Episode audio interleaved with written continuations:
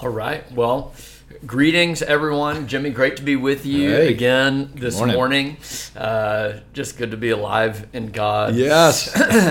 Um, you know, this today we want to talk about the word of the Lord. Yeah. And I know tracking about 20 years with this that Antioch as a movement, we reach out all over the world to Mm-hmm. friends that are seeking God, and so it's a, such a joyful thing. And I'm I'm always expectant at the end of a year and going into a new year to find out what are we together Mm-hmm. Yeah. getting to lock in to. So can you take us into that for this year? Yeah. What the word of the Lord is and implications and how that's been getting worked out.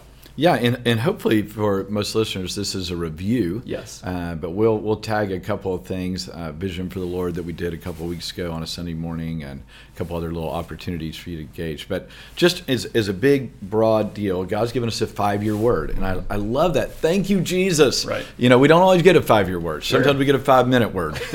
Listen now, respond now. Right.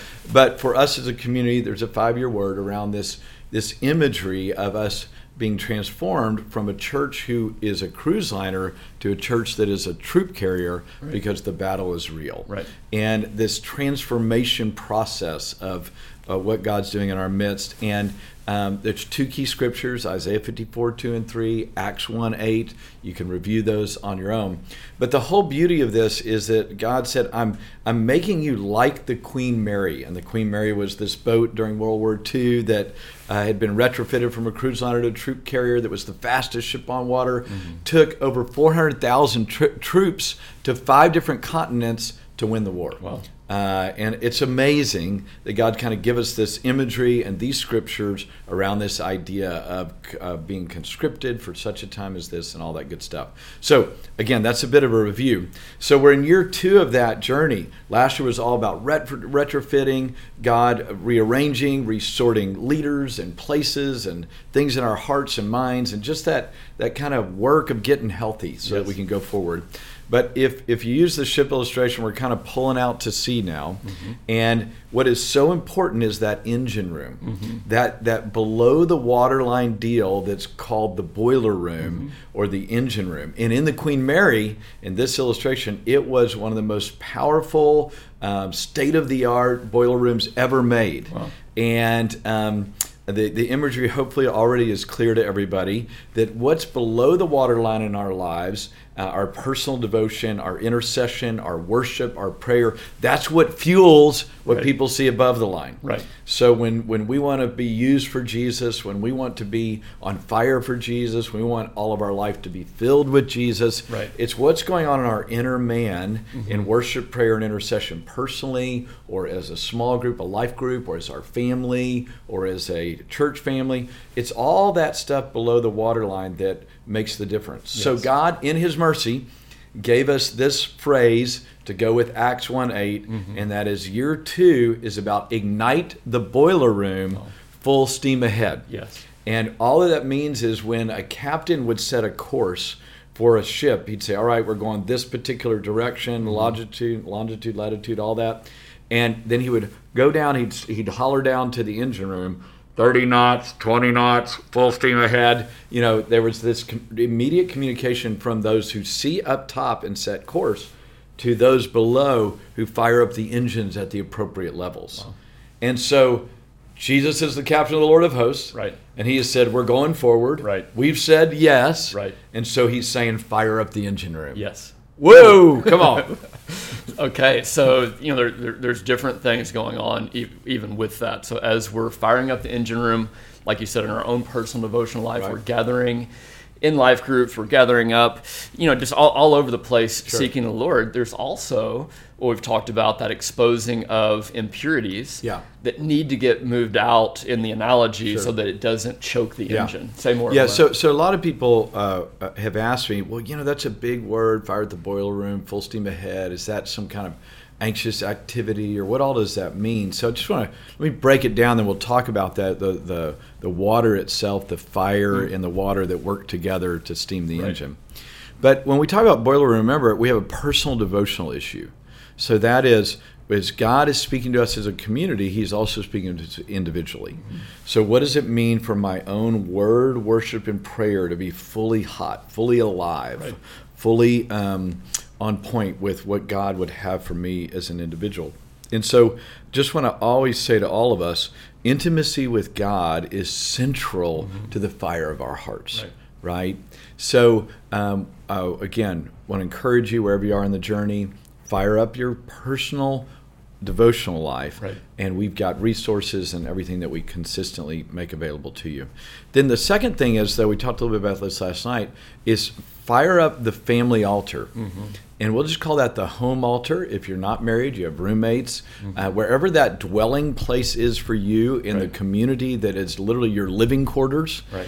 um, that should be a family altar. If you have children and if you have a literal family married, then what does that altar of word worship and prayer look like? You need to answer that question hmm. in this hour because the, the, the health of a community or society is based on the health of the family and the relationships of that community. Sure.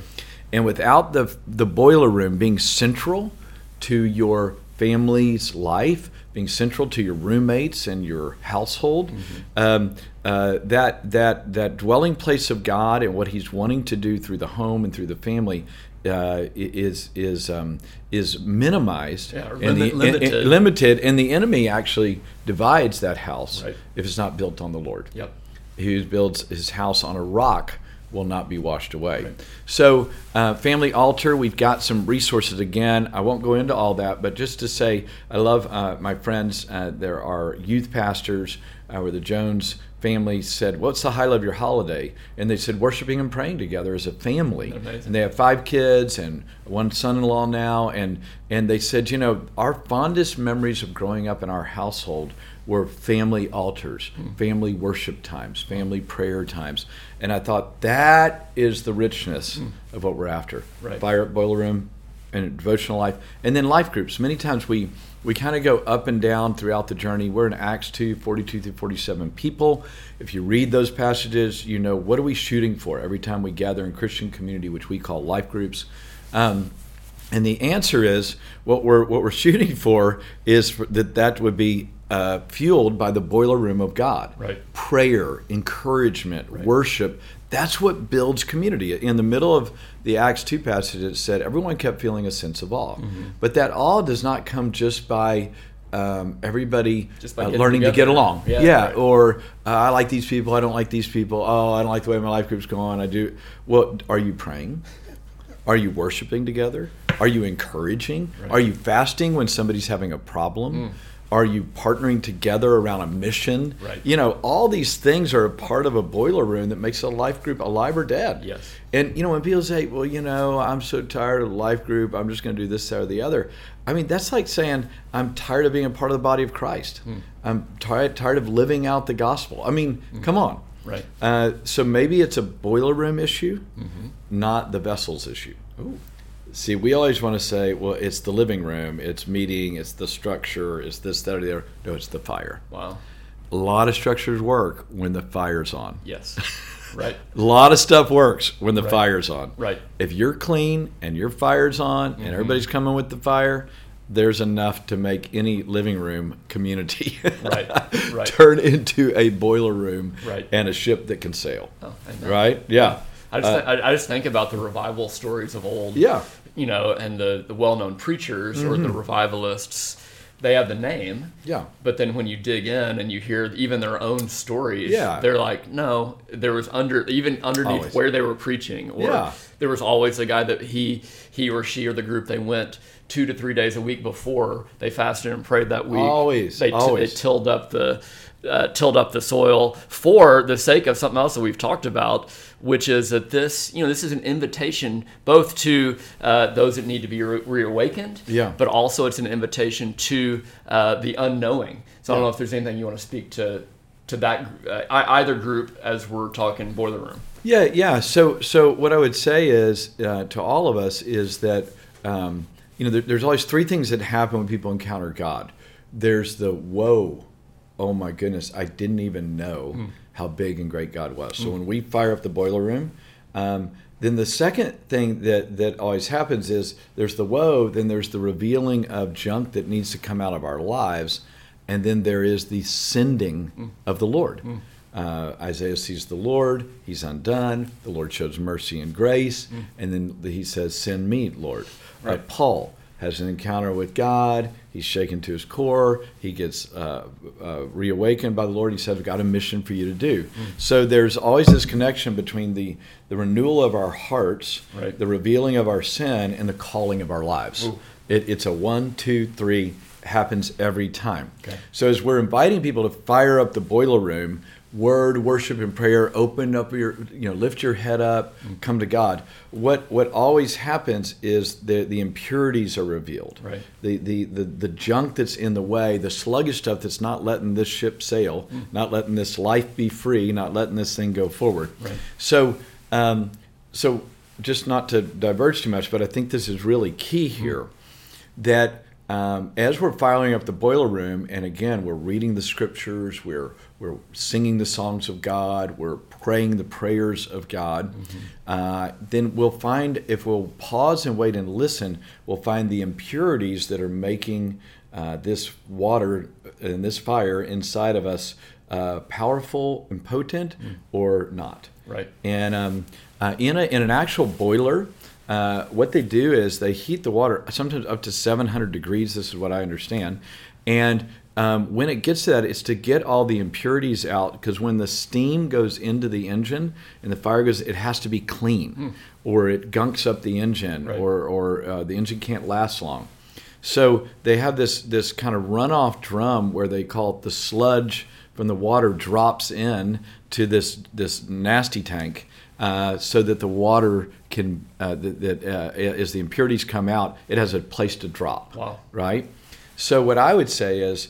Um, you always want to be saying, God, I worship you, I love you, wow, thank you.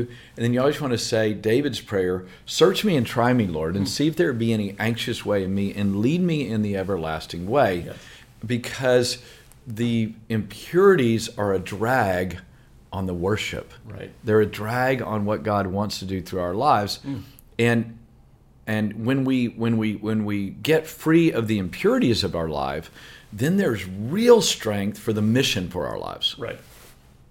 So I mean, ask me a question that, that's, that. That's yeah. some great motivation yeah, uh-huh. right there.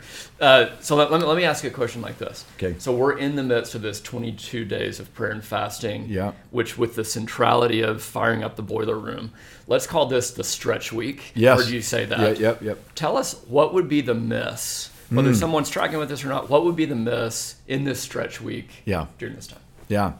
And I think I want to just land exactly what we just, which would be what we just said. Okay. That um, in this last uh, part of the fast, uh, we, we, start with uh, we're fasting to be with Him, mm-hmm. intimacy with Jesus. Mm-hmm. And then we all have things that we're praying for. I need a breakthrough with a son or a daughter. I need a breakthrough in my health. I need a breakthrough um, on a sin issue or mm-hmm. whatever.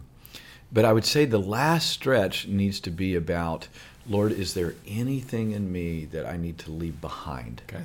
That this this that, that uh, some weight came off, you know, some uh, uh, distraction came off, but now what do I need to leave behind? Mm. And I just want to read this scripture. This is in the New King James Version. It says, uh, Psalm 139, Search me, O God, and know my heart. Mm-hmm. This is a great prayer for Stretch Week. Mm-hmm. Try me and know my anxieties. Mm and see if there is any wicked way in me and lead me in the everlasting way. Okay.